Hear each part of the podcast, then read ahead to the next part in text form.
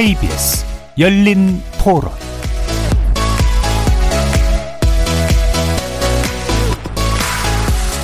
안녕하십니까. KBS 열린 토론 정준희입니다.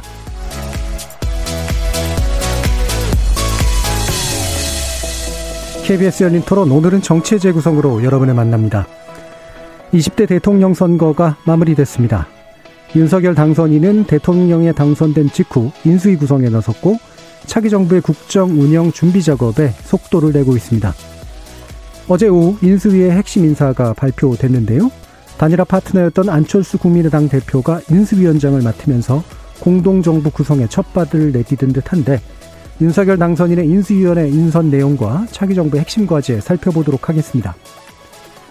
이어지는 2부에서는 대선 패배 이후 비상대책위원회로 전환한 민주당 소식을 짚어보겠습니다.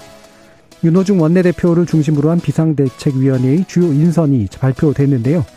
텔레그램 엠번방 문제를 수면 위로 끌어올린 활동가 박지원 씨를 공동 비대위원장으로 임명하고 2030 세대 그리고 원외 인사를 비대위원회 대거 발탁했습니다.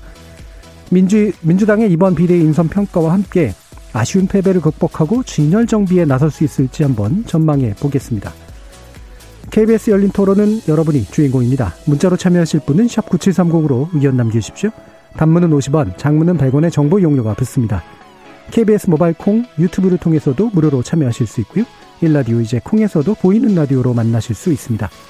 시민 논객 여러분의 날카로운 의견과 뜨거운 참여 기다리겠습니다. KBS 열린 토론 지금부터 출발합니다. 살아 있습니다.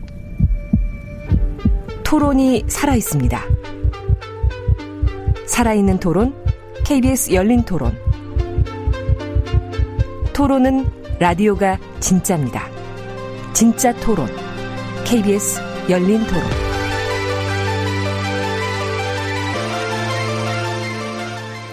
정치를 보는 색다른 시선, 정치의 재구성, 함께 해주신 네 분의 논객 소개하겠습니다. 더불어민주당 선대위 전 대변인이셨죠. 현근택 변호사 자리하셨습니다. 네, 안녕하세요. 현근택입니다. 국민의힘 선대위 또 윤희석 대변인 나오셨습니다. 네, 안녕하세요. 최수영 시사평론가 함께하고 계십니다. 안녕하세요. 최수영, 최수영입니다. 그리고 김준우 변호사 나와주셨습니다. 네, 안녕하세요. 김준우입니다. 자, 지금 어 정치의 재구성에서 어, 매주 월요일에 어 지속적으로 정치적 문제 그리고 대선의 여러 가지 향방들 이제 다뤄봤는데 어뭐 여기 여러 정당이 이제 물론 함께 있긴 합니다만 그래도 이제 건곤일척의 싸움을 하셨던 어, 양 당의 어 나름대로 소회랄까요? 이런 걸 좀 들어보시면 좋을 것 같습니다. 아직까지는 여당을 먼저 좀 들어야 되긴 해서요. 아직까지요. 그래도 고맙습니다. 아직까지 예. 인정해 주셔서. 뭐 결론적으로 말씀드리면 뭐 정권 교체의 높은 벽을 넘지 못했다 예. 이렇게 평가드리고 싶고요. 뭐 선거라는 게 결과로 말해주는 거니까 저희들이 뭐 이길 이유는 별로 없고 질 이유는 정말 많았던 선거 아닌가. 예. 뭐 결과로 말해주는 거에서 좀 아쉽긴 하지만 그래도 어 저희들로서는 뭐 최선을 다했지만 어, 정권 교체 벽을 넘지 못한 선거였다라고 말씀드리고 싶습니다. 음, 예, 알겠습니다. 윤희석 대변인. 너무 어려운 선거였다. 음. 먼저 이렇게 말씀을 드리고 사실 윤석열 당선인이 어, 비정치인 아니었습니까? 네. 그래서 정치를 갑자기 결심을 하시고 저희 당에 입당하고 안착하는 그 과정부터 시작을 했어야 됐어요. 네. 그래서 정권 교체 여론이 높음에도 불구하고 어, 많은 어려운 과정을 겪을 수밖에 없었다. 그리고 결과적으로 0.73% 포인트라는 아주 적은 차이 굉장히 무겁게 받아들입니다. 어, 결국은 뭐든지 상의해서 하라는 그런 뜻 아니겠습니까? 네. 예, 잘 명심하면서 가야겠다 이런 생각이 듭니다. 네. 자, 양당의 짧은 소회 들어봤고요. 어, 김준우 변호사님은 뭐 실제로 직접 선거 운동을 하진 않으셨으니까 또 어느 정도 이렇게 외곽에서 보신 그런 측면이 있으실 텐데 한번 또 말씀 들어보죠. 네, 일단 그 당선된 국민의힘 쪽을 보면 55%의 정권 교체 여론에도 불구하고 48% 정도의 득표율을 한 거면 사실 이거 뭐 산술적으로 결과적으로 이겼습니다만 뭐 이긴 선거라고 하기에도 쉽지는 않지 않냐라는 생각이 들고 그것 때문에 이제 국정 운영에 있어서 뭐 단순히 어 소통 협치라는 단어를 뭐 강조하는 걸 넘어서 아무래도 이제 여러 가지 제약들이 좀 있을 수밖에 없을 것 같다는 생각이 많이 들고요. 어 저는 그게 아마 어 이제 선거 때 필요한 공약들보다 이제 민주당과의 교집합이 있는 공약을 중심으로 추진해 나가라는 국민의 목소리가 아닐까라는 생각이 좀 많이 들고요. 민주당 같은 경우는 사실 뭐 누구 책임인지는 정확히 좀 알긴 어렵습니다. 근데 뭐 당 차원에서의 문제도 있을 거고 후보의 한계도 어느 정도 있을 수 있고 또 문재인 정부 차원에서의 어떤 책임론이 이제 같이 있는 거기 때문에 사실 이제 누가 뭐 패배 원인이다라고 단정적으로 얘기하기는 좀 어렵는데 다만 이제 워낙 많은 표를 가져왔기 때문에 도대체 민주당이 지금 여기서 반성을 해서 쇄신의 방향이 무엇인지에 대해서 오히려 좀 민주당 스스로 좀 답답할 수도 있고 네. 또 오히려 뭐 졌지만 잘 싸웠다라는 이미지가 있으면서 본인들도 도대체 어느 정도의 혁신을 해야 되는지에 대해서 좀 갈팡질팡할 수도 있다고 생각해서 오히려 이 높은 생각보다 더 많이 나온 지지율에 대한 분석 그리고 페인에 대한 원인 분석이 되게 좀 잘 돼야만 어, 뭐 지방선거나 다음 총선에서 민주당이 또 뭐 다른 길을 더 좋은 길을 모색할 수 있지 않을까 싶습니다. 예. 어, 양그 진영 모두 어, 사실 승리의 요인 또 패배의 요인들은 여러 가지가 있을 수 있는데 아, 이 판을 어떻게 해석하느냐에 따라서 이후 국정 운영 그리고 또는 선거에 대한 재도전 이 방식이 되게 달라질 것 같다라는 외곽의 평가를 해주셨고요. 최소영 평론가님도 말씀 보태주시죠. 그러니까 원래 이제 선거가 이제 총선 대선이 이제 국민들이 맞닥뜨리는 주요 이제 메가 선거 아니겠습니까? 네. 정말 이제 국민들 삶과도 직결이 되는 그런 선거고 사실 지방자치 선거보다도 오히려 이제 어, 총선과 대선이 오히려 더 대선 국민들에게 밀접한 관계를 맺고 또 투표율로도 그 입증이 되는데 저는 이제 좀 우리가 흔히들 얘기하지만 총선은 이제 회고형 투표 이른바 심판형 네. 투표라고 그러고 이제 대선은 미래형 투표 전망형 투표라고 하는데 이번 대선은 이게 두 개가 다 혼재됐던 것 같아요. 음. 그래서 이제 왜냐하면 정권 심판론이 계속 6개월 이상 50%를 넘었다는 것은 이것이 당연히 미래형 담론으로 가야 되는 선거는 임에도 불구하고 심판 성격을 띄었다는 것이고 그다음에 마지막에 민주당이 정권 교체를 꺼내 들었다는 점은 이제 미래형 선거였다는 걸 보여주는 건데 그러다 보니까 제가 여기서 뭘 느꼈냐면 국민들이 이제 후보를 선택하는 기준이 통상 대선은 그렇습니다. 대통령 선거는 일단 좋아해야 찍습니다. 두 번째 내 삶에 필요해서 찍습니다. 세 번째가 이제 상대가 되지 않아야 되기 때문에 찍는데 이번 선거는 거꾸로 돼가지고 네. 상대가 싫어서 찍어가 가장 높았고 두 번째가 필요해서고 세 번째가 좋아해서입니다. 그러니까 이게 어떤 형식으로든 대한민국 그 선거사에 있어서는 굉장히 좀 아주 독특한 선거로 기록될 그런 상황인데 그러다 보니까 양쪽 공이 교체를 슬로건을 걸었습니다. 도대체 국민들이 이렇게 사전 높, 사전 투표율도 높고 하는 그이 관심을 왜 가지고 있느냐. 그러니까 국민들은 이랬던 것 같아요. 아, 뭐 뭔지 모르겠지만 일단 바꿔달라. 그래서 이제 그러다 보니까 한쪽은 정권 교체, 한쪽은 정치 교체를 걸어서 이제 서로 교체가 이제 이번 선거 화두가 된 건데 결과적으로는 48대 48 소수점에서 승부 갈렸잖아요. 네. 그러니까 저는 이런 선거 결과가 정말 저는 양쪽 모두 모두에게 이제 기회와 위기를 동시에 제공하고 있다. 그러니까 윤석열 당선인은 지금 사실 행정 권력밖에 가진 게 없어요. 네. 민주당은 아직도 의회 권력 완전히 장악하고 있고 현재까지는 지방 정 지방 권력, 언론의 보도와 평가에 따르면 사법 권력도 가지고 있다는 평가를 받습니다. 그러니까 아직은 기울어진 운동장인 거예요. 윤석열 당선인 입장에서는 네. 그렇기 때문에 이제부터 어떻게 하느냐에 따라서 아직 진검승부는 끝나지 않았다. 그러니까 지금부터 어떻게 2년을 끌고 가냐에 따라서 2024년 총선에서 다시 한번 저는 또 건곤일척의 승부를 벌일 수밖에 없기 때문에 2년간 두 그러니까 그 윤석 그러니까 윤석 그러니까 이쪽 국민의힘 쪽에서는 어떻게든 운동장을 넓게 쓰면서 득점 기회를 더 봐야 될 것 같고 민주당 입장에서는 공격 포메이션을 바꾸든 수비 포메이션을 바꾸든 완전히 바꿔가지고 대응하지 않는 한, 네. 이, 다시 이, 이 대우에서 또 벗어나기 어려울 그런 상황이기 때문에 향후 2년을 어, 어떻게 다들 이, 저, 그, 이 위기와 기후 요인, 요인들을 동시 관리하느냐가 저는 남은 과제라고 생각합니다. 예. 제가 짧게만 질문하고 싶은 게, 뭐, 지방 권력이라든가 뭐, 의회 권력, 어차피 선거로 선출된 권력이니까 민주당이 장악하고 있다는 이해가 가는데, 네. 사법 권력을 민주당이 장악하고 있다는 약간 뭐 낯선 여권이 장악하고 있다라는 것은 이제 뭐, 이를테면 뭐, 대법원장을 추천한다든가 이런 경우들을 놓고 보면은, 예. 아무래도 이제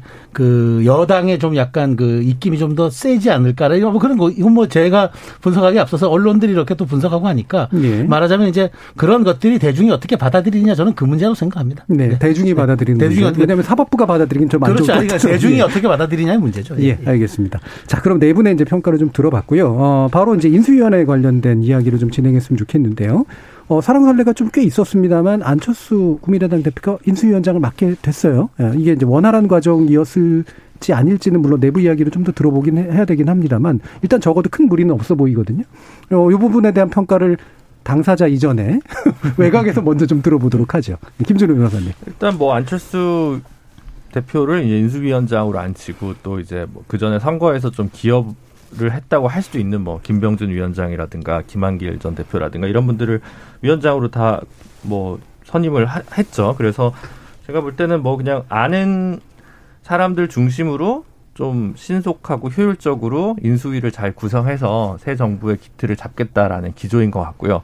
반면에 이제 좀 새로움이라든가 다양성이라든가 이런 게 조금 부족한 부분이 있어서 네. 추가 남은 인수위원 선임에 있어서 그런 부분들도 좀 고민해 볼 필요가 있지 않을까. 현재는 대부분 정치인들이 비중이 굉장히 높습니다. 뭐 추경호 의원이라든가 뭐 전반적으로 그런 부분이 있는 것 같고요. 이제 특기할 만한 점은 결국 이제 여기서 향후에 안철수 대표 혹은 국민의 당 쪽에 주어지는 뭐 지분이랄까 이런 것들이 어떻게 될지가 어, 소미의 관심사가 될 텐데요. 뭐 조각권 도 마찬가지고 그 다음에 지방선거에서를 앞두고 합당 및 공천권이라는 쟁점 그리고 안철수 대표 본인이 실제로 어떤 직을 수행하게 될지 안철수 본인의 거치 문제까지 해서 이 세 개의 조합이 좀 필요한데 어 처음에 DJP 연합을 해서 내각 초빙할 때도 그렇지만 어쨌든 기업은이나 뭐 부, 부채랄까? 그런 거를 일일이 셈하기보다는 음그 그 그분들에 대한 그 그러니까 국민의 당에 대해서 국민의 힘 쪽 정부에서는 좀 더 더 지분보다 많이 줘야 될 겁니다. 그게 오히려 좀 어, 강자의 자세의 합리적인 자세가 아닌가라는 생각이 들고요. 지금 소통과 협치가 키워드로 나왔기 때문에 보수 안에서부터 이게 좀 잘 된다라는 모양새를 해야지 이렇게 박하게 혹은 이제 딱 비율만큼만 이렇게 배정하는 것으로는 좀 곤란하지 않을까. 아마 초기에 그런 부분들에 대해서 윤석열 정부에서 상당히 고심을 해야 될 것으로 보여집니다. 예. 이 부분 일단 윤석 대변인 말씀 또 먼저 들어보고 또 다른 두 분 말씀을 한번 들어볼게요. 지금 뭐 지분 얘기를 하시는데요. 예. 제가 요거는 좀 말씀드리고 싶은 게 윤석열 당선인은 기존의 당선인들과 다르잖아요. 정치를 안 하셨다고 그렇죠. 말씀드렸잖아요. 예. 그래서 여의도식 어떤 정치 셈법에는 전혀 익숙하지 않은 분이에요. 음. 그리고 앞으로 선거를 하실 일도 없고 본인이 직접 음. 그 다음에 또 이런 것도 있습니다. 본인이 어떤 현역 정치인들에 대해서 소위 말해서 빚을 지고 있는 게 그렇게 많지 않다고 음. 봐요. 그러니까 지금 말씀하신 국민의 당의 어떤 대선 승리 지분을 계산해서 뭐 몇 명을 어떻게 등용하고 이런 개념이 아니라 음. 능력 베이스 어 그쪽에서 더 잘한 사람 있으면 등용하고 아마 이렇게 굉장히 간단하지만 효율적으로 국정을 운영할 것 같다. 일단 요 정도 말씀드리겠습니다. 예. 이태규 그 의원이 이제 위원으로 이제 들어간 거 이런 것들은 기본적으로 국민의당의 뭐 지분이라고 따지기보다는 필요함이 있어서 그 들어갔다. 설명이 있잖아요. 예. 그 기획위원회의 어, 위원 중에 이제 추경호 의원은 경제 부분을 한다고 예. 했고 비경제 부분 그러면은 이제 이태규 의원 국민의당 쪽에서 하는 게 맞겠죠 균형 감각성으로. 음. 예, 예. 예. 알겠습니다. 그 얘기입니다. 자 그래서 그런 게 이제 지금 또 당선인이 말하고 있는 예를 들면 이제 그 뭐 여성 할당이라든가 지역 할당 안배라든가 이런 것 없이 능력 위주로 짜겠다라고 근데 같은 맥락으로 이제 이해가 되긴 했는데요. 또 두 분 말씀 좀 들어봐야겠어요. 한근택 변호사님.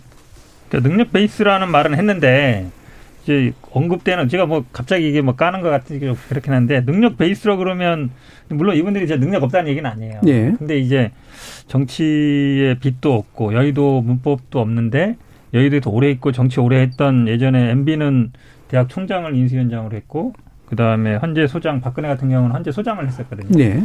물론 뭐 문재인 대통령은 인수위가 없었습니다만 지금 언급되는 분들은 다 이제 한마디로 얘기하면 선거 공신들이잖아요. 그러니까 저는 안철수 위원장은 적절하다고 봐요. 왜냐하면 네. 어쨌든 합의를 한 거고 지키는 약속을 지키는 입장인데 예를 들어서 뭐 김한길, 김병준 교수 같은 분도 훌륭하신 분들이죠. 근데 선거 때는 논란이 있어서 약간 후퇴하는 기분이었거든요. 근데 결국은 정치를 오래 안 해서 그런데 처음 인연 맺으신 분들은 계속 가는 게 아닌가. 음. 사실은 이분들이 뭔가 새로운 거를 할 거라고 생각되진 잘 않아요. 네. 그러면 앞으로 내각을 구성하거나 청와대 구성할 때도 이렇게 할 건가. 그러면 이제 본인하고 어쨌든 본인 선거를 도와줬던 분들하고 예전에도 보면 막 그런 논란, 뭐 고소형 논란이 있는 것처럼 물론 항상 성, 저 인사에는 말이 나옵니다. 말이 음. 나오는데 여성 할당, 지역 할당. 여성 같은 경우는 조금 다른 문제일 수 있는데 지역 문제는요 또 민감한 문제거든요. 음. 그러니까 물론 뭐 뽑아봤더니 지역이 할당 잘 되면 모르겠어요. 그러면 문제가 없는데 또 뭐 아이고 내가 선거 도와준 사람들은 아무래도 호남 쪽보다는 영남 쪽에 많을 테고 그다음에 물론 뭐 지금 김한기나 이런 분들도 호남 쪽에 있을 수 있지만 지역 문제는 사실 우리 정치 우리나라 구조에서 어, 인위적으로라도 배치를 하는 면이 분명히 있거든요. 네. 통합 차원에서도. 그래서 그냥 막연하게 그냥 없다 이런 것보다는 어, 실제로 이제 이분들이 뭐 능력 위주로 했는지는 잘 모르겠어요. 그러니까 선거 도와주신 분들은 한 것 같아요. 음. 그러니까 좀 말이 나올 수 있는 상황 아닌가라고 봅니다. 예, 할당이나 안배 문제는 일단 중요한 부분이 있고, 어, 그 다음에 능력이라는 그 기준조차도 정확하게는 잘 모르겠다. 핵심은 그냥 결국 선거를 잘 도와준 분들을 일단 이제 자리를 배정한 거 아니냐 이런 말씀이신데 최수영 평론가님. 아니 저는 그렇게 보지 않습니다. 그러니까 지금까지 현재까지 나온 지금 인사의 폭 아직까지 뭐 인수위 하려면 아직 멀었어요. 아직 뭐 네. 24명 위원 채우려면 멀었고 또 이제 달 뭐 이제 그 사실 또 뭐 파견 인력 이런 건 뭐 공무원들 빼고라도 또 실무 인력들 배치할 수 있으니까. 근데 저는 상당 부분 이게 전 균형감도 맞았고 방향성도 맞았다고 보는 게 일단 안철수 국민의당 대표는 다 당이 다르잖아요. 네. 추구해온 노선과 가치도 사실 달라요. 일부 이번 대선 때 공약이 일부 유사성들은 있었어요. 근데 실제 이재명 후보도 유사성이 있는 거 따지면은 사실 얼굴을 뭐안 보고 그 공약 내놓으면 비슷한 점도 다 많았으니까 그런 것들 빼놓으면은 이제까지 정치해온 가치 앞으로 지향성 국정 방향에 대한 그런 어떤 어 방향 이런 게 좀 다를 수는 있었는데 아니 그러다 보니까 안철수 후보가 이쪽으로 와서 그 인수위원장을 맡으면서 양당의 공약과 정책을 녹이고 국정 방향을 짠다면은 최소한 이 국민의힘 쪽에서의 정확한 방향타를 잡아주고 기준점을 잡아줄 수 있는 분들이 와야 돼요. 저는 그분이 이제 이제 권영세 부위원장으로 보는 거죠. 그러니까 네. 실제 선대본을 장악했었고 실제 선거를 이끌어서 누구보다도 이리 관지하듯이 쫙 꿰뚫고 있는 분이고 원희룡 기획위원장은 뭐 두말할 것도 없이 사실 이번 선거 캠페인 동안 공약을 거의 전담하지 않았습니까? 뭐 밈, 짤 뭐 다 관여했던 분인데 그러다 보니까 저는 이 두 분이 상호 균형과 보완의 문제에서는 저는 맞았다고 보고 다만 인수위원 두 분에 대해서는 저는 추경호 의원은 원래 기재부 그 공무원 통이고 그다음에 교수 한 분도 저 최조학 교수 한 분도 들어왔는데 저는 그리고 이제 문제가 되는 건 이제 김한길과 김병준 교수 얘기하는데 저는 그렇게 보지 않아요. 김한길 이미 위원장은 이미 새시대 준비위원장으로 낙점할 때이 네. 포지셔닝을 맡긴 거예요. 국민 대화, 그러니까 내가 어쩌면 소수파 정부가 될 수 있으니 당신이 다수파 정부의 역할을 할 수 있도록 뭔가 통합과 협치에 대한 것을 한번 그림을 그려달라. 그러니까 아마 저는 그, 그 주문을 받았는데 다만 선거 선대위를 개편하면서 이제 다시 이제 밖으로 빠져나간 경우고 김병준 교수는 노무현 때 정책시장 출신이에요. 그다음에 자치분권에 대갑니다. 그렇다면 당연히 이번에 어 17개 시도에서 테스크포스 구성해 달라고 오는 요구를 받았을 때 그거 적임자 할 수 있는 사람 저는 당장 고르라면 김병준 위원장 밖에는 눈에 띌 사람이 있었을까? 예. 그러니까 그렇게 놓고 지금 단시간에 놓고 봤을 때 저는 이 정도라면 큰 무리는 없다고 보고 제가 여기서 또 하나 이제 한번 저 말씀드리고 싶은 거는 윤석열 당선인이 지금 보면은 한 닷새밖에 안 지났는데 주로 예측 가능한 인사래요. 정치의 시계를 한 25년 전으로 돌리면 김영삼 전 대통령 제가 좀 존경하고 있지만 그분은 언론에 누가 보도가 인사에 보도됐다. 그럼 그거 취소입니다. 왜? 깜짝 쇼를 해야 되는데 국민을 놀래켜 드려야 되는데 예. 그게 안 된다고. 근데 윤석열 당선인 보면은 언론이 2, 3일 전부터 앞서 나가요. 누구 누구 누구 날 거다. 근데 그대로 됩니다. 단 하나도 지금까지 그 틀린 사람이 없어요. 그렇다면 이게 뭐냐면 국민 눈높이에 맞는 인사, 국민 여론에 이미 2, 3일 동안 한 번 걸러진 인사들 한다는 거는 예측 가능한 인사, 그다음에 불안정성을 해소한 인사라고 좀 보여지기 때문에 네. 여기 이제 이 사람들이 얼마큼 성과를 내고 자기 능력을 입증하느냐는 저는 별개의 문제라고 보고 최소한 지금까지 인사에 대한 부분들은 뭐 편향됐다고 보기 보기도 좀 어려울 어렵고 두 번째는 굉장히 그 예측 가능한 인사를 통한 본인의 어떤 좀 국민들이 혹시 정치 오래 하지 않았기 때문에 혹시 좀 불안정하지 않을까라는 그런 예. 인식을 불식시키는 그 두 가지 효과는 충분히 누리고 있다. 예. 저는 그렇게 보죠. 최소영 평론가님이 대선 전에 비해서 드리블이 좀 길어지시긴 했는데 아마 평론하실 게 굉장히 많으신 것 같고 아마 또 전에 또 청와대 경험도 있으시니까. 예. 저는 조금만 예. 보강하면, 그러니까 저는 사실 개인적으로는 아까 다음 남은 인수위원회에서 조금 다양성을 보여줘야 된다라는 말씀을 드린 거고, 그러니까 인수위원회는 캠프 중심으로 구성해도 저는 무방하다고 솔직히 생각합니다. 예. 근데 이대로 조각까지 갈 거냐. 그러니까 능력 있는 사람을 쓰는 건 좋은데 능력 있는 사람이 본인이 겪어보고 아는 사람만 범위 내에서 쓰면 그게 민주당 정부를 국민의힘이 비판했던 거랑 뭐가 다르냐.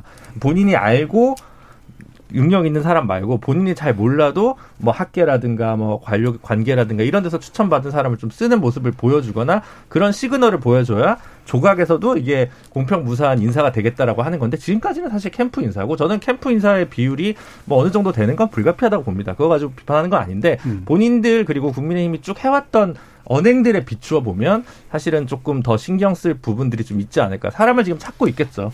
사람을 네. 찾고 있을 텐데 이대로도 좋다가 아니라 이대로만 하는 건 곤란하다. 여기까지는 괜찮지만 저는 음. 이런 입장입니다. 예, 예. 윤석 대표님. 아니 이제 뭐 시작도 안 했어요.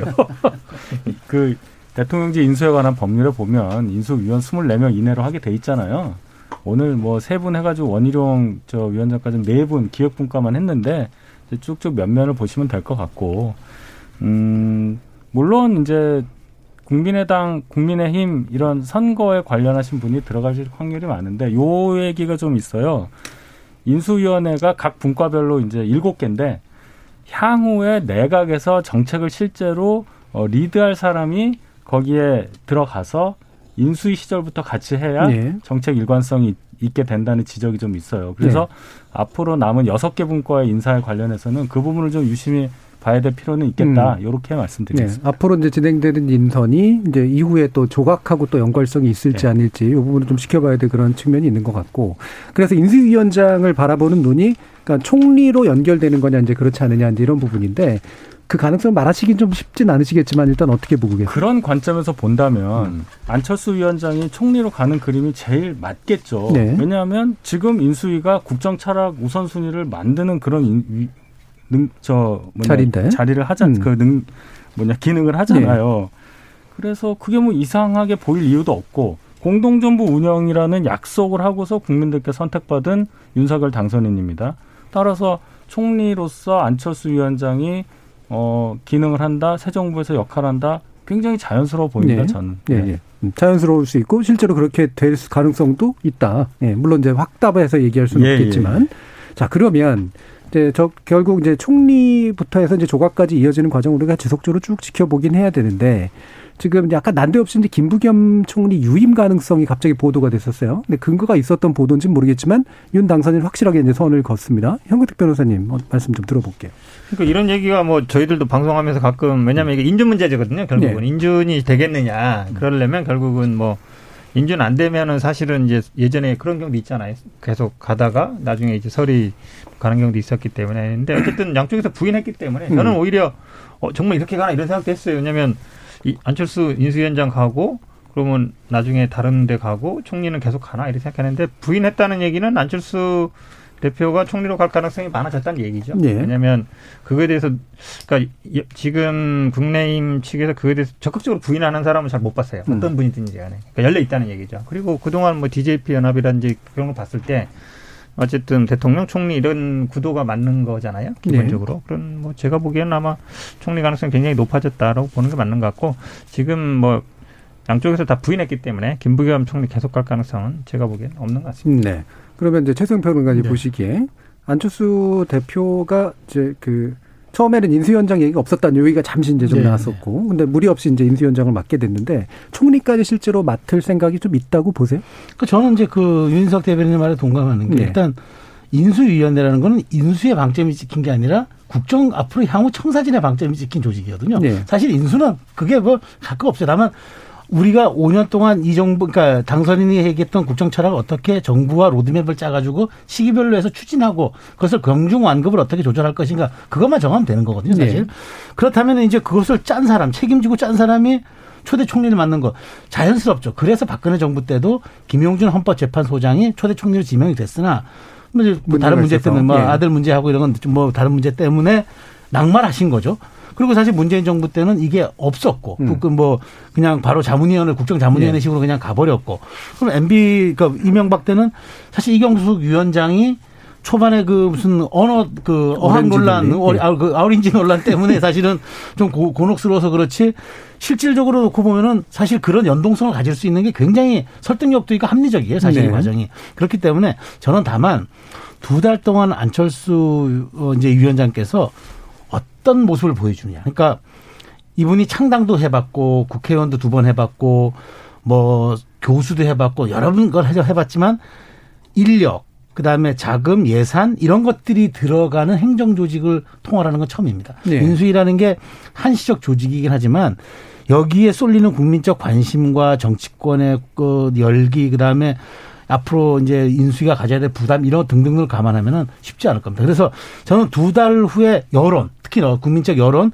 정치권의 평가 이런 것들이 안철수 후보의 총리 초대 총리 안착에 굉장히 중요한 변수가 네. 될 거다. 그렇게 생각합니다. 7606님께서 윤석열 당선인의 부족한 점은 안철수 대표와 협력으로 보완할 수 있다고 봅니다. 다만 바람이 있다면 윤 당선인이 이재명 후보에게도 적극 손을 내민다면 금상첨화일 것 같습니다라는 그런 의견도 주셨는데요. 뭔가 통합정부에 대한 기대감 어떤 방향으로든 이런 것들이 좀 있는 것 같은데 오늘 지나가면서 잠깐 뉴스에 스쳐 지나가긴 했습니다만 그 당선인과 이제 그 인수위원장 이렇게 회의하는 자리 이렇게 있는데 당선인 막 이렇게 말씀하고 계시고 그 안철수 인수위원장이 이렇게 뭔가 이렇게 받아 적고 있는 모습이 있어서 한 번도 못 봤던 모습이라 예, 예, 되게 좀 신, 예. 신기해 보이기도 하고 좀 그랬는데 예, 그렇죠. 역시 뭐 이런 장면들이 연출되고 있는데 자 김준호 변호사님도 좀 말씀해 주시죠. 그러니까 김부겸 총리론을 조선일보에서 단독으로 네. 다뤘는데 안철수 총리 임명에 대한 반대 여론이 좀 있나라는 생각을 역으로 해봤어요. 음. 네, 저는 음. 솔직히. 근데 뭐 그건 의견이 있을 수도 있죠. 그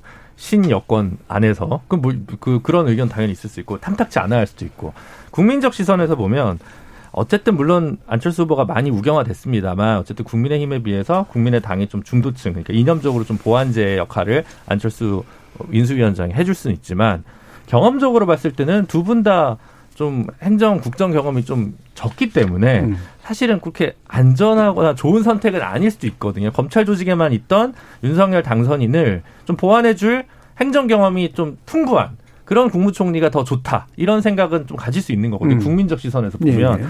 근데 다시 그 관점을 윤석열 당선인이나 새로운 청와대 기준에서 보면 국무총리 초대 국무총리가 무리 없이 인준이 돼야 되는데 거기에 대해서 제일 리스크가 적은 건 안철수 총리인 것 같습니다. 그리고 안철수 총리가 실제로 만약에 청문회에서 뭔가 그동안 나오지 않았던 도덕성 검증 논란이 나왔도 그 책임은 윤석열 당선인이나 대통령에게 오는 것이 아니라 안철수 총리 지명자에게 고스란히 넘어가기 때문에 사실은 리스크를 제일 줄인다는 차원에서 이렇게 정무적으로 접근하면 안 되겠습니다만 윤석열 당선인 입장에서는 안철수 총리를 굳이 마다할 이유가 없을 것 같고요. 네. 오히려 이제 국민적 시선에서 봤을 때는 조금 재선 정도 하신 분인데 정세균 총리 뭐 4, 6선하고 국회의장 했던 분이고 김부겸 총리 장관도 했던 분이고 그 전에 이낙연 총리도 4선 의원의 도지사까지 했던 그 다양한 행정 경험이나 입법부의 경험도 3선 이상의 중진들이었던 분들에 비해서 조금 무게감이 좀 약하거나 경험이 좀 부족하지 않을까 이런 우려는 국민적으로 좀 가질 수 있죠. 그 부분이 네. 마지막으로 우려되는 부분인 것 같습니다. 아마 네. 그 부분 때문에 인수위에서의 두 달이 어떨 거가 되게 중요할 거라고 최수영 평론가님께서 얘기해 주신 게 아닌가 싶습니다. 네.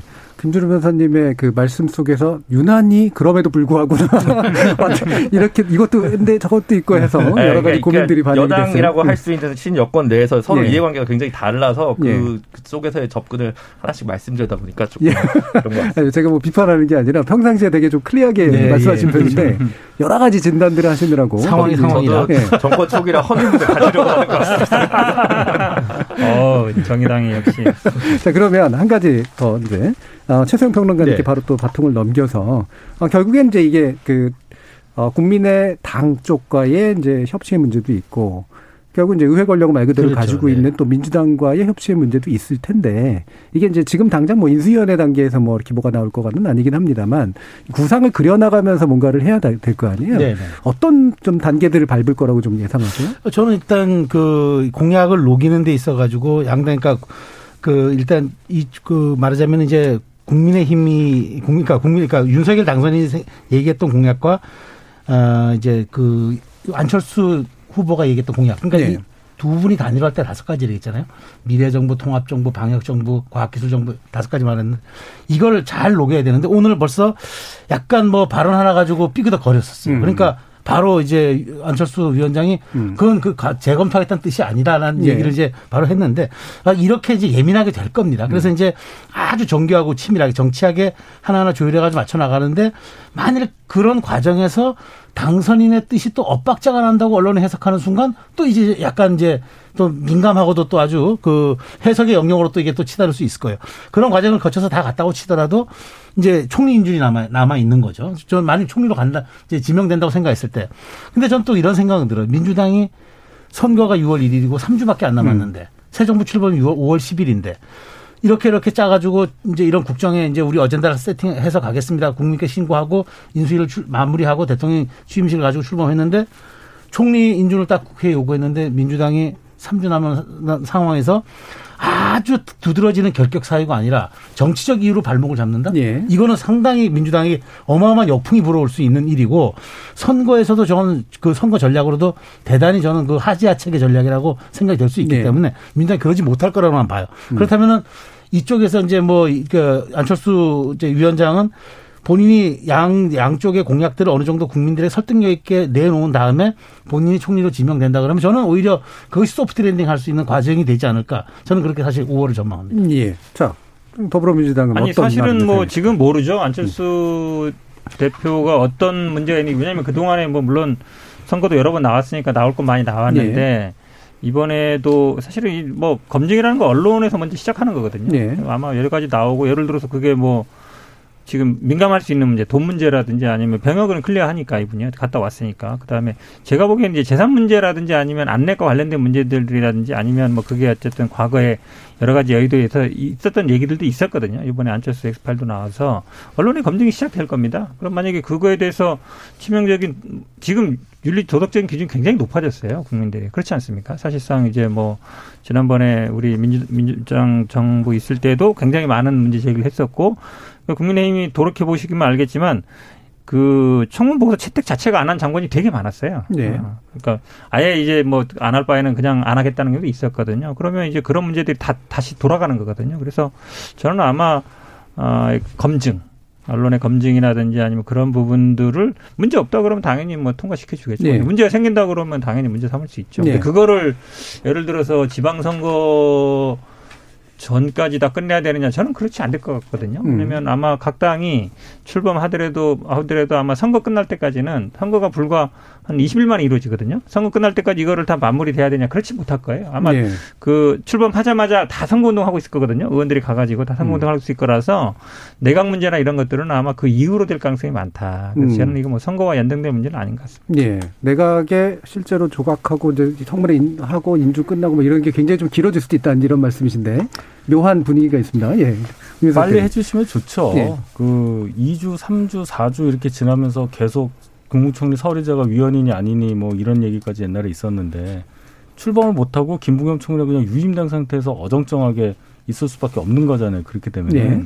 그건 좀 빨리 해주시길 바라고 아무리 음. 선거운동이라도 인준투표하는 거 그러니까 저는 안철수 당 대표가 국민의당 대표가 총리로 지명되는 순간 인준 가능성이 어떠냐 이 얘기는 이렇게 봐요. 일단 단일화를 저희가 해서 선택을 받았잖아요. 그럼 국민들 머릿속에는 윤석열 후보고 당선될 경우에는 총리라고 다 생각을 하셨을 거예요. 일단 그 명분이 하나 있고 두 번째는 민주당에서조차 안철수 대표를 단일화 파트너로 생각을 많이 했었지 않습니까? 네. 그런데 물론 검증, 뭐 윤리적인 문제나 어떤 기타 문제를 제외하고 음. 그냥 안철수라는 분 자체를만 봤을 때 민주당에서 거절할 명분은 사실 없다. 음. 그래서 아까 김준우 변호사 말씀하셨듯이 저희 입장에서는 가장 지금으로서 최적의 총리 카드는 역시 안철수 대표다 이렇게 말씀드리겠습니다. 예. 자 그러면 이거 가지고는 사실 이후에도 계속해서 아마 또 얘기가 나오고 이럴 것 같고 결국 청문회 국면까지도 계속 나올 이야기라서 일단 요 정도로 좀 하고요. 일부 마치기 전에 간단하게만 요거 좀 짚어주셨으면 좋겠는데 이게 어떻게 붙거나 협조할 건가? 그러니까 싸움이 붙거나 협조할 것인가가 결국은 초기에 이제 아마 2개월 남은 그런 과정에서의 핵심적인 문제들이 될 텐데 지금 이제 특검 문제가 아무래도 좀 그렇게 될 것 같거든요. 어 일단은 양당의 좀 입장을 좀 들어보도록 하죠. 먼저 현근택 변호사 좀 말씀 주실까요? 이건 뭐 대선 때 하던 얘기 그대로예요. 네. 우리 민주당은 계속 뭐 상설특검법을 하자는 거였고. 상설특검도. 네, 국민의힘은 계속 뭐 지금 별도 특검법 만잡, 대한변협 주자고 한 얘기인데 지금 대한변협이 지금 약간 보수화돼 있습니다. 음. 그러다 보니까 아마 이제 국민의힘에서 임명하겠다는 거고. 결국은 우리 똑같아요. 특검 누가 임명할 거냐. 그다음에 특검의 수사 범위를 어디 할 거냐. 국민의힘이 네. 낸 거는 이제 이재명 전 후보와 관련된 것만 하자는 거고 저희들이 상선 듣고 보면 당연히 윤석열 지금 당선인과 관련된 것도 하자는 예. 것이고 임명은 국회에서 하자는 것과 어 지금 야당에서 하자는 것 그거거든요. 그러니까 이게 사실은 제가 보기에 합의가 쉽지 않다. 지, 음. 그 선거 전에 한 얘기나 지금 하는 얘기나 똑같아요. 음. 아, 일부라도 뭔가 달라진 게 있으면 예를 들어 당선이 됐으니까 이제 당선이냐 아, 그럼 나는 야, 지금 이제 여당 야당이 될 민주당을 받겠다. 뭐 이렇게 나온다 그러면 전격적으로 합의가 될 수 있겠죠. 근데 지금 하는 얘기 똑같거든요. 그전 얘기나 지금 얘기나. 민주당 입장에서는 달라진 게 없고 근데 국민의힘 입장이 진짜 당선이 됐기 때문에 전격적으로 나오면 모르겠지만 그렇지 않으면 제가 보기에 그냥 평행선 갈 가능성이 네, 평행선 달리다가 결국은 안 된다로 지금 될 수도 있는 부분인데 윤석 대변인. 그러니까 이제 평행선 달릴 수밖에 없는 상황인데 다만 이거를 꼭 문재인 대통령 임기 안에 해야 된다고 어, 말씀하신 대로 그 상설특검 그 후보 추천위원회 구성 때문에 그렇게 생각하게끔만 안 보여주셨으면 좋겠어요. 음. 그거는 진짜 정치적이니까요. 예. 만약에 안 된다. 그럼 뭐 검찰에서 계속 수사하는 거예요. 그럼 이제 시간이 지나면 정권이 바뀌는 거고 사실 지금 검찰에서 수사 제대로 못한 부분에 대한 책임도 크게 물어야 되는 상황 아니겠습니까? 뭐 일단 여기까지 말씀드리겠습니다. 실제로 어떤 문제가 있냐면요. 이제 그 부분을 지적하시는데 이게 왜냐면 예를 들어서 생각을 해보세요. 어떤 특검법이든 상설 특검법이든 뭐 개별 특검법이든 윤석열 후보가 취임한 다음에 하면 물론 지금 법상으로는 헌법상으로는 수사는 할 수 있고 기소만 못하게 돼 있지만 실제로 대통령 신분인 사람을 특검이 수사할 수 있겠어요? 음. 실제로 못할 거거든요. 그러다 보니까 그런 문제가 생기는 거예요. 예. 자 최소영 평론가님. 근데 저는 뭐 이제 이 대장동 특검 문제가 이렇게 아, 공방만 오고 가다 결국은 저는 뭐 빈수레가 여론하듯이 이렇게 그냥 갈 거라고 봅니다. 왜냐하면 음. 대통령 당선인이 이제 출범할 때까지 이것을 이제 뭐 다 받아들이겠다고는 했지만 실제로 이렇게 되면 이재명 후보도 자유로울 수 없잖아요. 이, 이 특검에서는 그렇다면은 어찌됐건 잘못 비춰지면 이재명 후보에 대한 또 보복으로 국민들에게 이제 사실은 네. 정치는 국민에게 보여지는 거 느껴지게 하는 게 대단히 중요하기 때문에 저는 그래서 결국은 공방만이 오고 가고 음. 국회에서 협의하는 과정을 거치다가 보면 어느 날 취, 대통령 취임하면서 다시 다시 그때부터는 다른 국면으로 가지 않을까 저는 그렇게 생각합니다. 네, 김준호 변호사님. 근데 원래 당선된 쪽은 자기한테 불리한 특검을 좀 받기도 합니다. 뭐 음. BBK 특검도 있었고 네. 드루킹 특검도 있었습니다. 네. 어, 그게 또 당선자의 큰 품이라고 또 했던 게 있어가지고 음. 그런 부분이 좀 아마 윤석열 당선인 입장에서 좀 곤혹스러운 게 아닐까 싶습니다. 네, 알겠습니다. 자, 이 부분은 뭐 아주 자세하게 논의할 필요는 지금 없는 것 같고요. 어, 1부는 요 정도에서 좀 마무리를 짓고 2부 이야기를 하면서 또 민주당이나 어, 기타 정치 세력에 관련된 어떤 정치 지역 논의 그리고 지선에 관련된 이야기도 몇 가지 나눠보도록 하겠습니다. 여러분은 KBS 열린 토론과 함께하고 계십니다. 토론이 세상을 바꿀 수는 없습니다. 하지만 토론 없이 바꿀 수 있는 세상은 어디에도 없습니다.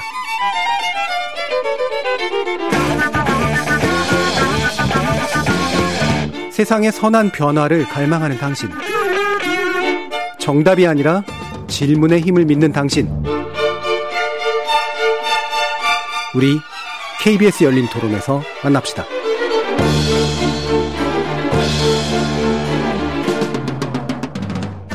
KBS 열린 토론 월요일 코너 정치의 재구성 함께하고 계시는데요. 김준우 변호사, 윤희석 국민의힘 선대위 전 대변인, 최수영 시사평론가, 그리고 현근택 변호사 이렇게 네 분 함께하고 계십니다. 자, 일단 민주당 비대위 관련된 이야기를 할 텐데 아까부터 3700님께서 민주당은 대선에서 졌는데도 근소한 차이로 졌으니까 다음에 잘하면 된다는 이야기가 나온다고 할 정도로 위기의식이 없다는데 어떻게 생각하는지 궁금합니다라는 그런 궁금증을 좀 전해주셔서요. 이게 이제 약간 말에 따라서 조금 미묘한 부분이긴 한데 위기의식이 없는 건지 그래도 또 근소한 차이로 진 거는 또 나름대로 또 의미가 있는 거라서 말씀 일단 좀 들어볼게요. 저는 뭐 오늘 아침부터 계속 방송에서도 이제 위기의식 없다라고 얘기했는데요. 음. 뭐 저는 위기의식이 부, 너무 부족하다 이렇게 예. 보고 있습니다. 왜냐하면 지긴 진 거거든요. 어, 뭐 0.7% 됐든 뭐 17% 됐든 진 거잖아요. 대선이라는 건 모든 걸 쏟아붓는 거기 때문에 사실은 윤석열 후보가 정치 경험도 없고 우리가 뭐 여러 가지 뭐 지식이라든 정치 경험이 없는 분에도 불구하고 졌단 말이죠. 그러면 이 증거에 대해서 반성을 하고 음. 쇄신을 해야 되는데 지금 어쨌든 원내대표가 비대위원장을 한다고 그러면 국민들이 보기에 그냥 이대로 가는 거네. 예. 그렇게 볼 수밖에 없거든요. 지방선거가 얼마 안 남았다 그러지만 지난번에 보궐선거 패했을 때 시간 많을 때에도 똑같았어요. 원내대표가 비대위하고 이러한저런 뭐 혁신한다, 뭐 외인한다 나왔지만 결국 된 건 없었거든요. 돌아왔어요. 그러면 민주당이 과연 쇄신할 수 있겠느냐, 바뀔 수 있겠느냐, 뭔가 바뀐 모습 보여줘야 되거든요. 저는 보여주는 것도 중요하다 고 봅니다. 네. 국민의힘이 선거 질 때마다 비대위 만들고 당명 바꾸고 당령 바꾸고 하거든요. 다 쇼라 그러지만 그래도 달라진 모습을 보였어요. 네. 그리고 항상 비대위원장 보면 외부에서 당내 인사가 아니라 원내대표가 비대위원장 하는 건나 국민의힘에도 본 적이 잘 없어요. 음. 그리고 그러면 항상 일단 비대위원장을 외부 인사로 하고 그 다음에 거기에 뭐 3040, 뭐 젊은 분들이라든지 이런 분들을 이제 비대위원으로 한단 말이죠. 그러면서 자칫 보면 변하는 거거든요. 사람도 바뀌고 두세 번 하다 보면 사람이 갈립니다. 근데 지금 구성은 원내대표, 그 다음에 공동대표는 뭐 내세웠지만 사실은 정치는 신인이고, 그 다음에 기존에 있는 다 당내 인사들이잖아요. 외부 인사는 별로 없어요. 당에서도 활동했던 사람들이라. 일단 제가 봤을 때 위원장도 당내 인사, 위원들도 2030으로 반을 채웠다 하지만 다 당내 인사. 그 외부 인사가 개입할 여지가 없어요. 그러니까 제3의 시각에서 민주당을 혁신해야 된다. 이번에 사실은 비대위의 가장 중요한 건 지방선거를 이끄는 겁니다. 네네. 네. 그 지방선거 이끌려면 사실은 공천도 해야 되고 그다음에 그렇죠. 현역들의 물갈이도 대폭 해야 되는데 음. 이분들이 그렇게 할 수 있겠느냐? 네. 저는 별로 그렇게 못할 것 같아요. 네. 그래서 좀 저는 부정적입니다. 예, 네. 그래서 말씀 주신 것처럼 네. 핵심이 이제 결국 그건 것 같아요. 비대위가 패배에 대한 제대로 된 원인 분석과 쇄신도 해야 되지만 결국은 지선에서의 공천까지 감당해야 되는 그렇죠. 역할인데 그렇죠. 이제 기성 체제에서 이제 한 사람이 나와서 한다는 게 이제 말이 되느냐 요런 이제 이야기인데 이게 위기의식이 없음을 스스로도 이제 비판하고 계시는 그런 내용인데 바로 상대당 이야기를 하시긴 약간 좀 민망하실 네. 테니까 최세용 평론가님께 먼저 네. 가보도록 저도 하죠. 그거예요. 그러니까 네. 비상대책위원회라는 건 정말 비상한 대책을 내놔야 네. 되거든요. 근데 지금 하는 걸 보면은 이제 그냥 아 말로만 어, 그냥 우리가 좀 비상한 상황입니다 얘기하고 내부 분위기는 아, 졌지만 잘 싸웠지 않느냐. 네. 뭐 저도 저 현 변호사 똑같은 생각 갖고 있습니다. 한편으로도 진 건 진 건 진 겁니다. 승부가 갈린 거예요. 그렇다면 엄중하게 받아들여야 되는데 저는 그래서 이게 혹시나 172석이 갖는 그 공룡의 무게감 때문이 아닌가. 음. 각 개파 이해관계를 얽혀 있고 이런저런 것들이 정말 그 날쌘 세신을 맞고 오히려 이렇게 굼뜬 모습을 보이는 것 아닌가. 근데 국민들은 예리하거든요. 이런 과정들을 낱낱이 봅니다. 어떻게 처신하고 어떻게 대처하는지 정치는 이슈보다 이슈를 다른 태도가 중요하다고 얘기하자 늘 하지 않습니까? 그런 점에서 과거 비대위들은 육참골단이었어요. 최소한 내 상대에 뭘 뵈려면 내 살을 떼어내고 생각했는데 지금 보면은 너무 안이하게 생각하고 그냥 비대위 위원장 2030 청년들을 같이 포진시키는 거는 우리가 반 이준석 전선으로 가면 우리가 또 먹을 수 네. 있지 않느냐라는 네. 그런 어떤 말하자면 기계적 균형, 기계적 음. 기계적 반대 뭐 이런 것들로 간다. 정치가 그렇게 무미건조한 상상력의 영역은 아니, 아니고 국민들이 그렇게 그런 쪽에 감흥 없는 쇄신에 반응하지는 않거든요. 음. 그런 점에서 조금 더 신중해질 필요는 있겠다. 그리고 이게 음. 정말 비상대책위원회인데 이 3일간의 노, 과정을 놓고 보면은 비상함이라고는 정말 요즘 표현대로 일도 느껴지지 않는 그런 음. 상황이다. 저도 그렇게 지적하고 예. 싶습니다. 그러니까 비대위 또 전문 정당이셨었잖아요. 국민의힘이. 예, 그 경험도 많으시고 그러니까 이제 얘기를 좀 들어볼 때인 것 같아요. 그제 입장에서는 네. 외부에서 이제 비대위원장 오신다는 그 부분 그분이 되게 그 아플 거예요. 근데 저희는 예. 여러 번 하는 과정에서 그것이 아까 말씀하셨듯이 몇 번 반복하면 사람이 바뀐다는 거를 저희가 확실히 느껴요. 음. 20 결국은 20대 총선 개결해서 저희 당은 상당히 많은 부분이 바뀌었어요, 일단. 음. 정치하시던 분들이 많이 현역에서 물러났단 말이에요. 그래서 어떻게 보면은 윤석열 후보가 어, 윤석열 당선인이 후보가 될 수가 있었고 네. 그게 결국 당선되는 원동력이 되지 않는 생각도 들어요. 음. 젖잘싸라는 게요, 사실은 굉장히 안 좋은 거예요. 음. 이 원조가 97년 이회창 김대중 그때입니다. 1.5% 졌거든요. 39만 표. 그때 아 그래도 호남에 한번 가는 게 나았다. DJ 정도면 할만하다라는 생각으로 거의 여의도 황제로 군림하던 이회창 후보 2002년에 또 져요. 2.4%더 네. 져요. 그 시절을 좀 되돌아보셨으면 해요. 그때 음. 저희랑은 어, 이회창 후보 옆에 뭐 7위내라고 있었고 뭐 아시잖아요. 그런 분들이 쭉 당을 장악하고 쭉 갔고 의회 권력도 저희한테 있었습니다. 네. 그래서 어떻게 보면은 그 반, 반발 때문에 김종필 총리 지명자를 6개월 가까이 인준을 안 해줘요. 음. 그게 저희 당이었어요. 네. 이제 바뀌었는데 민주당에서 아마 그 시절을 생각하면은 좀 느끼시는 게 있을 것이고 또 비대위원장 지금 공동 비대위원장에 박지원 씨를 임명을 했잖아요. 이게 아까 우리 최수영 평론가께서 말씀하셨지만 이준석의 대항마다 이런 개념으로 만약에 했다면은 국민들께서는 그렇게 좋게 안 보실 거다. 음. 여기까지 말씀드리겠습니다. 네. 김재동 교수님.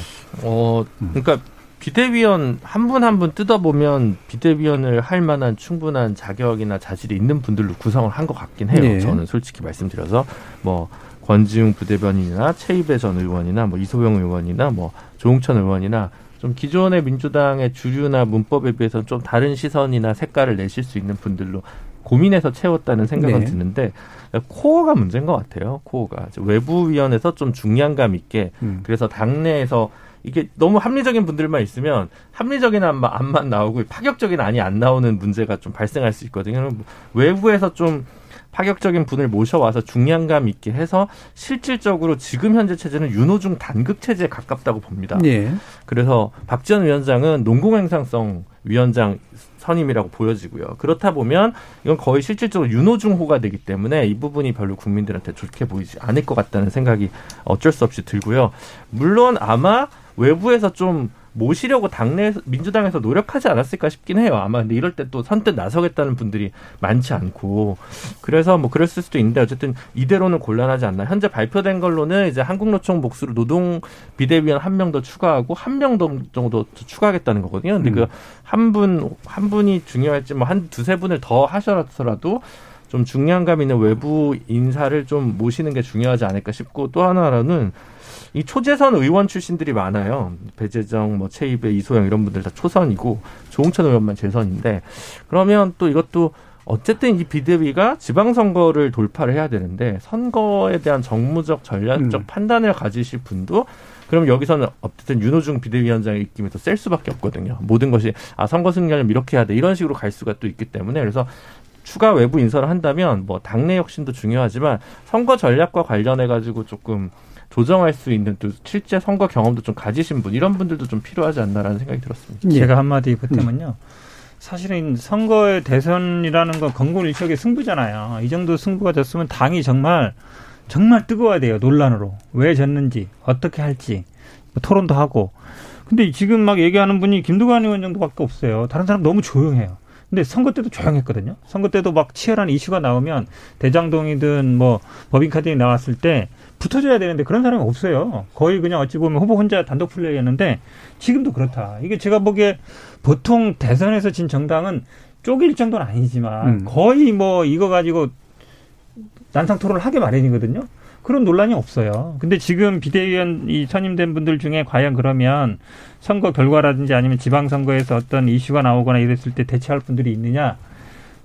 저는 없는 것 같아요. 제가 보기에는. 왜냐하면 선거 때 보면 알거든요. 대선 때 제대로 나와서 뭔가를 하고 아니면 이슈를 방하고 이런 분들이 거의 없었어요. 근데 지방선거 더 하지 않겠어요? 그러니까 이 사실 위기 돌파하려면 어, 우리끼리 치열하게 싸우든지 거기서 논쟁이 되고 이것들이 어쨌든 국민들한테 보기에 달라진 모습도 보이지만 이거를 또 리더십을 보이면서 아 저분이 우리 당을 제대로 이끌어 줄 거다. 당원과 지지자들의 어찌 보면 47% 48% 가까운 표를 얻은 분들의 신뢰가 가야 되는데 지금 우리 지지자들이나 이재명 후보를 지, 지지했던 분들도 아 좀 이상하다 이거 그런 음. 거 저한테도 많이 오거든요. 그래서 이건 좀 아니다 싶은 생각이 많이 들어요. 예. 그리고 제가 하나 더 지적하고 예. 싶은 건 이제 그 아까 그 청년들 그 아주 훌륭한 청년들 비대위가 공동위원장하고 하고 그랬잖아요. 음. 저는 이게 대단히 위험한 당사자주의예요. 그런 네. 사람들 을 그냥 갖다 놓으면은 이, 이 청년들 좋은 자원들이요 소모품 돼버려요. 그러니까 저는 이렇게 정치가 책임 없이 가면 안 된다고 이 사람들이 좀 더 닦을 수 있게 환경을 조성해주고 네. 이들의 공간을 열어주는 게 정치의 몫인데 이런 식으로 위기 돌파에 그냥 소모품을 사용해버리고 정작 이들이 나중에 해야 될 일들 못하게 되면요. 그건 책임 있는 정당의 모습이 아니잖아요. 그런 점은 패배했지만 또 보다 더 본질로 돌아가는 그런 계기가 돼야 되는데 즉자적 대응들이 이런 모습을 낳는 게 아닌가. 저는 사실 상당히 우려스러워요. 좀 네. 그거는 그렇다면 네. 사실은 이준석 대표도 처음부터 비대위원으로 확 들어왔어요. 20대 중반에. 네, 비대위원 최고위원만 네 번인가 했잖아요. 그래서 당대표 된 거거든요. 그래서 저는 오히려 박시현 국민위원장도 어떤 식으로 들어온 건 맞다. 근데 음. 앞으로 가는 거는 본인의 능력이에요. 예를 들어서 이번에 뭐 공천 문제라든지 지방선거에서 역할을 하면 길이 열리는 것이고 역할을 안 하면 끝나는 거죠. 근데 뭐 네.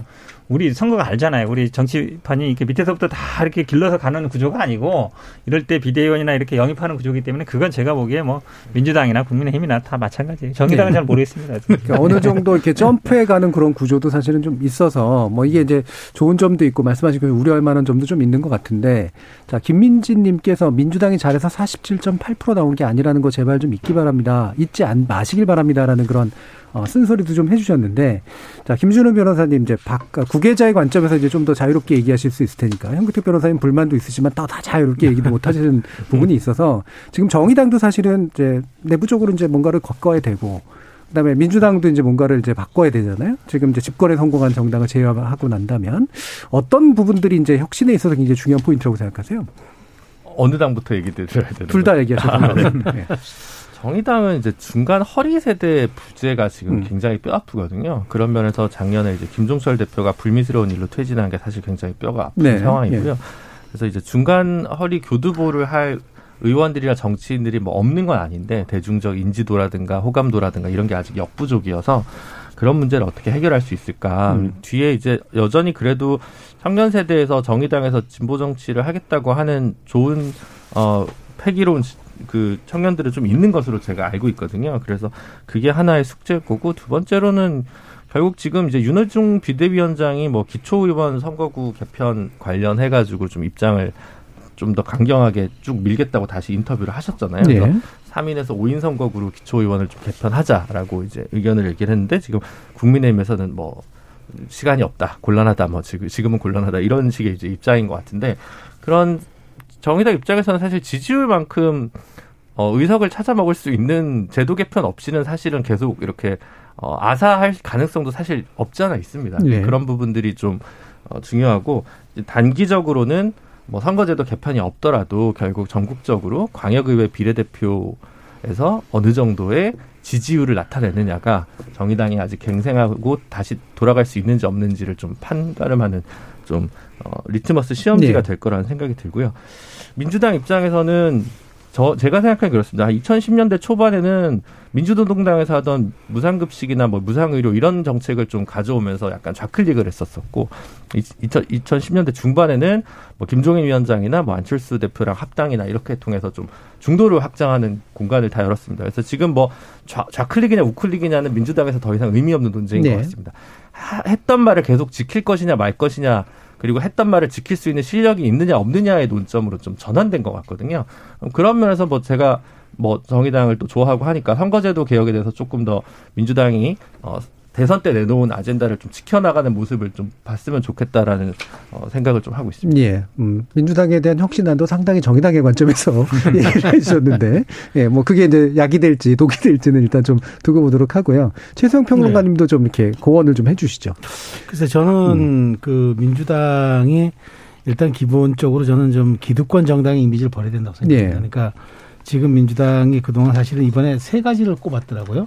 그러니까 이번에 페인을 세 가지 대장동, 음. 그다음 부동산, 그다음 내로남불을 꼽았는데 저는 사실은 하나를 더 꼽고 싶어요. 그러니까 그래서 굳이 저는 이제 그게 과도한 자신감이라고 네. 생각합니다. 그러니까 저는 그래서 첫 글자를 따서 제가 어느 타 방송에서 부대 남자가 이제 그렇게 제가 잘못하면 오해될 것 같은데 예, 그래서 예. 그렇게 했는데 저는 그게 과도한 자신감이 뭐냐면 예. 그게 국민들이 오만이었거든요. 그런데 지금 오만을 내려놓는 게 굉장히 중요해요. 그런데 지금의 혁신을 보면 뭔가 국민들한테 아 우리 좀 억울하다는 그런 예, 좀 예. 약간 예. 그런 항변으로 비칠 우려가 있어서 그런 점들을 저는 이제 높게 높이 본다면 저는 이제 누가 어떻게 와서 비대위로 혁신하고 뭐 이런 것들이 중요한 게 아니라 기본적으로 지금 놓고 보면은 아직도 그 기득권의 프레임에서 빠져나오지 못한다는 거 국민들이 여기에 대해서 시선을 두지 않 시선을 거두지 않는 한 기회는 없을 것이다. 그러면 음. 이게 외부 인사의 비대위든 뭐든 내부적으로 치열하게 그럼 우리가 어떻게 기득권이 아니라는 것을 입증할 수 있느냐. 그럼 486의 용태든 뭐든 저는 그런 것이 이제 수반되지 않는 개혁이다. 제가 아까 육참골단 말씀드렸잖아요. 네. 내사를 잘라내지 않는데 어떻게 상대에게 더 큰 것을 요구합니까? 음. 저는 그걸 꼭 고언드리고 싶어요. 네. 알겠습니다. 자, 그 고원은 제가 국민의힘께 여쭙지는 않겠고요. 국민의힘의 변화 방향에 대해서 여쭙도록 할게요. 사실 예, 지선 이제 또 준비해야 되고 어, 당과 이제 뭐 청이라는 표현을 요즘 좀 안 쓰시긴 합니다만 어쨌든 행정부를 담당하실 이제 분들과 국회에서 또 뭔가를 해주시고 지금 선거되실 분들이 이제 역할 분담이 좀 이루어져야 될 거 아니에요. 어떤 체제를 지금 구상하고 계신가요? 음, 윤석열 당선인은 이제 당에 관련한 거는 자기는 관여하지 않겠다고 예. 선언을 했어요. 음. 그럼 이제 지선이나 앞으로 총선 이렇게 남은 정치 스케줄에 있어서 당이 이제 주도가 된다고 일단은 표면적으로는 음. 봐야 되는데 어, 저희 당은 말씀드렸다시피 음, 이렇게 말씀드리면 과할 수 있겠습니다만은 당의 주류가 이미 2년 전에 교체가 됐어요. 음. 그래서 과거에 보면 뭐 영남 위주라든지 뭐 법조 출신 위주라든지 특정 어떤 계파라든지 뭐 친이 친박 이 색이 거의 없어진 것 같아요 이제는. 음, 2년 전이라고 하면 총선 시기를, 총선을 음, 기점으로 해서, 기점으로 해서. 네. 그때 많이 졌지만 네. 결국은 아주 힘든 그 2년을 지나면서 그래도 집권을 성공했잖아요. 음. 어, 김종인 비대위원장 시절을 겪으면서 이렇게 또 전국 정당 면모를 갖추려 노력을 했고 결국은 공천인데요. 지방선거 공천함에 있어서 이준석 대표가 굉장히 그 소위 말하는 신박한 아이디어를 내잖아요. 음. 뭐 시험을 봐가지고 가산점을 준다든지 이런 제도가 기존에 이제 기, 기초의원이나 뭐 광역의원 하시던 분들 입장에서 굉장히 짜증이 나는 거예요. 그렇죠. 근데 제가 볼 때는 이거 국민들한테 먹힌다고 봐요. 이게 무슨 시험 점수를 한다는 얘기가 아니에요. 기본 소양을 테스트하겠다는 거거든요. 그 얘기는 지금 우리의 지방의회 수준이 그렇다. 네. 이거를 아주 그냥 만천하에 고백을 하고 우리는 그렇게 안 하겠다는 거잖아요. 음. 이게 다음 총선 때도 영향을 미칩니다. 즉 국민 눈높이에 맞는 공천을 한두 번씩 해보면 소위 말해서 무슨 연줄 타고 온다거나 이게 불가능해요. 음. 결국은 공천으로 모든 걸 말하고 선거 결과로 지탱하는 게 정당이기 때문에 저는 뭐 다른 전략이라보다 공천 관련한 이준석 대표 드라이브는 저는 요거는 어쨌든 옳다고 봐요. 네. 그리고 지, 이준석 당대표의 위치는 비교적 흔들리지 않을 것이다. 그 선출된 당 대표고요. 물론 여당 대표, 야당 대표는 다릅니다. 여당 대표 뒤에는 대통령이 있잖아요. 예, 예. 근데 명분이 없어요. 본인이 관두기 전에는 뭘 어떻게 하겠습니까? 그렇죠. 예, 뭐. 서, 더구나 선거 국면에는 공천권이 있잖아요. 그렇죠. 그러니까 공천을 행사하는데 저도 사실은 이준석 대표 여러 가지 뭐 남녀 갈라치기 뭐 여러 가지 논란이 있지만 이준석 대표가 당 대표 되는 게 국민의힘에서 혁신인 거예요. 왜냐하면 네. 기본적으로 본선은 아니지만 예선에서는 여론조사 5, 그 당원 5 이렇게 했거든요. 본선에서는 7대 3이었지만 근데 민주당은 당원이 90이에요. 그 중에 대의원이 당의원 한 표는 당원 60표랑 같아요. 그러다 보니까 대의원은 누가 갖고 있어요? 대의원은 한 지역구에 한 4, 50명인데 현역 의원들이 다 갖고 있거든요. 음. 현역 의원만 포섭을 하면 당대표가 되는 구조예요. 그러니까 민주당에서는 이준석 대표 같은 사람이 나오기 힘들어요. 음. 그러니까 이거를 여론조사 10%인데 이거를 20% 30% 올리지 않는 얘기가 계속 있지만 잘 안 돼요. 그 기득권이거든요. 네. 그거를 제가 보기에 만약에 국내임처럼 5대5 예선에서 본선에서 뭐 7대3 이렇게 만들 수 있으면 민주당에도 분명히 젊은 사람이 나올 수 있어요. 근데 저는 이번에 이 선거 딱 준비하면서 이준석 대표가 그걸 썼더라고요. 돈 선거 얘기하는 사람 이메일로 나한테 제보해라. 음. 그게 굉장히 큰 거예요. 네. 왜냐하면 지방선거 해보신 분은 알지만 지방에는 온갖 이해관계에 있는 사람들이 다 나와요. 그리고 지방에 나오는 사람들이 보면은 뭐 건설업자, 부동산업자 이 사람 되게 많거든요. 그러면 현역 의원들한테 어떤 식으로든지 간에 뭔가 뭐 이해관계에 얽힌 경우가 많아서 이거 딱 이걸 제일 먼저 했더라고요. 지방선거 했을 때 만약에 돈 문제 있는 사람들은 나한테 제보해라.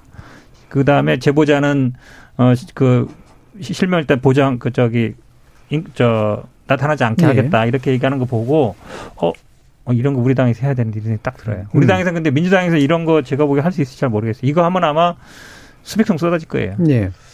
그러니까 이준석 대표 체제가 유지될 수밖에 없고 유지되는 것이 이제 국민의힘이 지선에서 현재 승기를 지속해 나가는 데 있어서 굉장한 도움이 될 것이다라고 반대 진영에서도 이제 판단하고 있는데요. 최수영 평론가님 말씀 들어보죠.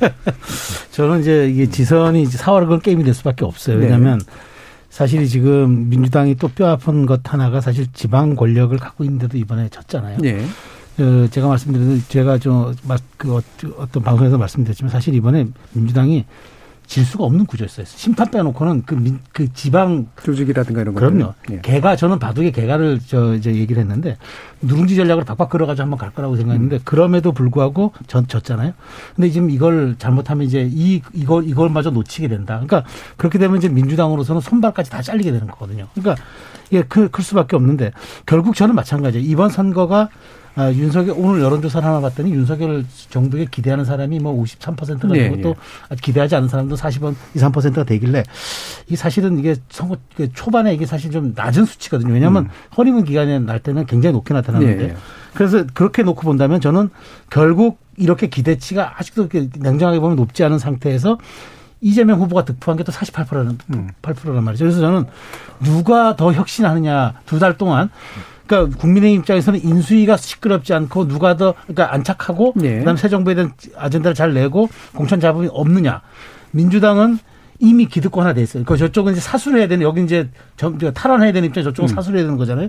사수를 하는 과정에서 정말 또, 또 다른 기득권으로 비춰지느냐. 음. 이 프레이밍에 어떻게 벗어나느냐. 저는 이게 쟁점이라고 봐요. 그래서 그걸 누가 조금 더 잘하느냐에 따라서 저는 이번에 승패가 갈린다.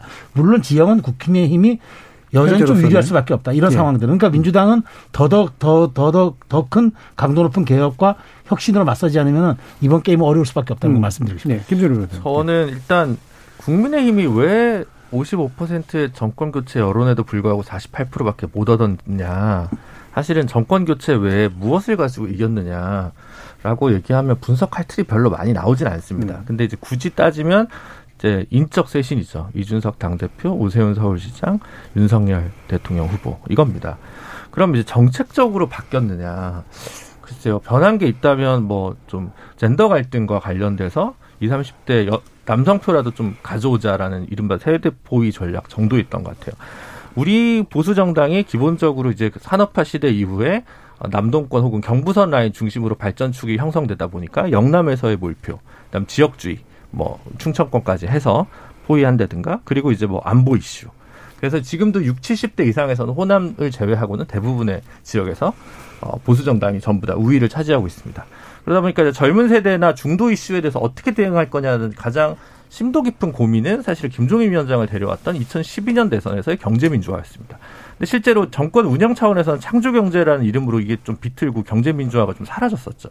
그걸 다시 한번 리뉴얼 해보자고 했던 게 유승민 대표의 중부담 중복지였습니다. 음. 근데 그조차도 사라졌어요. 근데 그 후로 그렇다면 어 탄핵 이후에 정책적으로 뭔가 새로운 이슈를 발굴해가지고 이 나라의 발전 전략이나 성장 담론에서 뭔가 국민의 힘이 내놨냐. 글쎄 저는 대부분은 이제 민주당이 뭔가 잘못한 부분에 대한 비판 중심이었지 예. 정책적 쇄신이 그렇게 있었다고 생각하지 않습니다. 그래서 인적 쇄신으로 이걸 대충 대체하고 정권 심판론에 기대서 이제 탈원에 성공한 거지 근본적으로 이게 당이 바뀌었느냐라고 해서 약간 저는 물음표가 있고요. 음. 다음으로 그렇다면 이제 남은 것이 뭐 공천을 잘하는 것인데 어, 당 대표의 권한이나 개파가 굉장히 약하다 보니까 뭐 혁신 공천이나 혁신 공천이 사실은 다 제왕적 권력하에서만 나왔던 게 우리 정치사입니다. 시스템 공천을 하니까 정화경 아, 김학용, 정우택 뭐 이런 올드보이들만 기환했어요. 거기다 구청장 출신 두 분 국회의원 물론 이제 대구 중남구는 무소속이지만 네. 어쨌든 국민의힘 출신이고 거기에 최재형 원장 사실 이제 새로운 얼굴은 없습니다. 사실은 뭐 물론 최재형 원장이 뭐 초선이고 정치 신인이긴 하시지만 그러니까 그게 이제 되게 고민될 것 같아요. 국민의힘에서 다시 그냥 우리 이제 제왕적 공천 없고 시스템 공천할 거야라는 것이 여전히 지금 뭐 훨씬 많은 많은 권력을 갖고 있는 중장년층 중심으로 공천이 되게 될 것이고 그렇다면 크게 기초부터 감동 있는 공천을 만들어내기는 쉽지 않을 거다. 국민의힘도. 예. 하지만 뭐 민주당도 크게 차이는 없기 때문에 마지막에 선거의 결론은 주요 광역자치단체에서 어떤 빅네임을 잘 가지고 조합을 해내느냐로 선거 판세는 갈리고 어, 정권 초기이기 때문에 국민의힘이 좀 더 유리할 겁니다만 전 기본적으로 국민의힘이 쇄신에 성공했는데 민주당이 거기서 뭘 보고 배워야 된다? 글쎄 그건 전 동의하기 어렵습니다. 음, 예, 동의하지 못하시니까 다시 한번 좀 여쭙겠는데요. 이게 이제 어, 어느 정도는 꽤 달라져야 성공하고 그렇다고 또 너무 달라지는 것처럼 하면 이제 기층 조직들이 흔들릴 수가 있기 때문에 또 위험할 수도 있고 이 묘한 측면 좀 있잖아요. 그런 고민이 좀 실제로 좀 적용되지 않을까요? 공천 과정요. 예. 제가 말씀드린 게 이제 당장 이번 재보선만 보더라도 음. 말씀하신 대로 그렇게 됐는데 이 의미가 있어요. 민주당은 좀 다릅니다, 저희랑. 저희는 그 지방선거를 통해서 그 국회로 가는 과정이 되게 어려워요. 예. 그 하나의 그 벽이 있단 말이에요. 네네네. 그런 게 있었는데 요번에 만약에 이준석 대표가 생각하는 공천 과정에서 혁신을 통해서 공천이 이루어진다면 음. 상당히 젊고 능력 있는 분들이 지방의회 진출하는 계기가 될 거예요. 예. 그 전에는 어 소위 말해서 지방 토호와 뭐가 연관이 음. 있거나 하지 않으면 그조차도 그게 안 됐거든요. 네 따라서 또 지방 의회에 대한 어떤 당내 평가가 낮았단 말이에요. 음. 근데 요번에 바뀐다. 그러면 뭐 4년 후가 됐든 8년 후가 됐든 공천, 국회, 총선 공천 과정에서 인력 풀은 굉장히 넓어질 가능성이 커요. 저는 네. 그런 선순환을 기대를 해요. 음. 그렇다고 한다면 요번에 비록 시작이지만 지방선거 과정에서 공천에 관련한 이준석 대표의 개혁안은 굉장히 의미가 있다고 생각을 하고 음. 뭐 어느 나라나 뭐 미국 같은 경우는 뭐 하원 뭐 몇십 선하고 이렇, 이렇잖아요. 다만 이제 그 사람의 능력이 있고 뭐 검증이 되니까 계속 가는 건데 우리는 그 철옹선을 경선이라는 거 하나 가지고 하다 보면 또 계속 기득권이 있어서 안 되는 그런 네. 문제는 네. 있습니다. 그래서 기본적으로는 인력풀이 커지고 젊고 새로워지면 그조차도 바뀔 수 있는 여지가 조금 많아지니까 그 정도로 좀 변화를 좀 시도해보자 이런 입장이고 예. 결론 내리긴 정말 어려운 얘기죠. 예. 사실 뭐 이렇게 명확하게 판단하기 어려운데 예, 예 그래도 뭔가를 걸고 계시는 거잖아요. 예, 이게 이제 총선 체제까지도 바꿀 음, 수 있다라고 보시는 거고.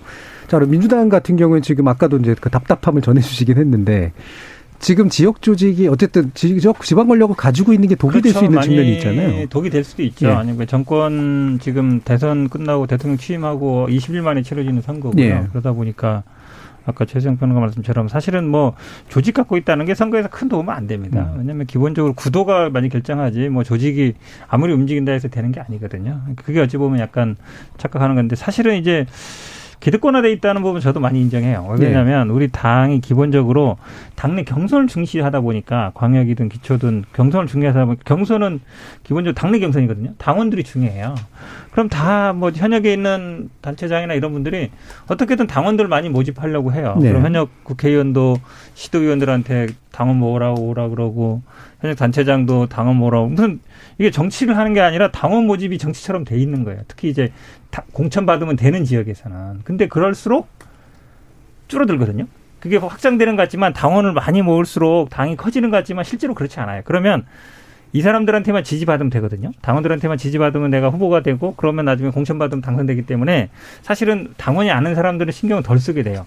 약간 어찌 보면 역설적인 관계죠. 네. 우리 당이 당원이 80만까지 늘어났잖아요. 그런데 당 지지에서는 국민의힘이 지금 지난번에 폭발적으로 늘어나서 한 50만이라 그러지만 당 지지는 비슷하거든요. 그럼 이게 가속도가 중요해요. 지금 이제 선거 끝나고 나서 막 이제 당원들이 들어온다. 그러니까 새로운 사람들이 계속 들어온 건 모르겠는데 인위적으로 본인의 선거를 위해서 음. 아니면 뭐 조직 만들기 위해서 모으는 거는 아무 의미가 없다. 그래서 참 이 우리 당 같은 경우에도 이 정당의 기본적인 혁신 문제가 근데 이번 선거에서는 이걸 깰 수 없어요. 예. 이미 왜냐하면 규정돼 있고 그거에 따라서 사람들이 음. 뭐 그대로 가겠죠 일단 그렇죠 해놨는데 예. 다시 바꿀 수는 없는 거라서 참 딜레마 상황입니다. 예. 저는 그 아까 이제 최수영 평론가님께서 뭐 부대 남자 뭐 이런 표현을 쓰셨는데 사실은 저는 이제 대장동이나 뭐 부동산이나 내로남불 이건 사실은 이제 좀 공, 교집합이 한 묶음으로 묶을 수가 있다고 봐요. 다른 하나가 이제 자신감인데 그게 사실 이제 팬덤 정치에 기인해서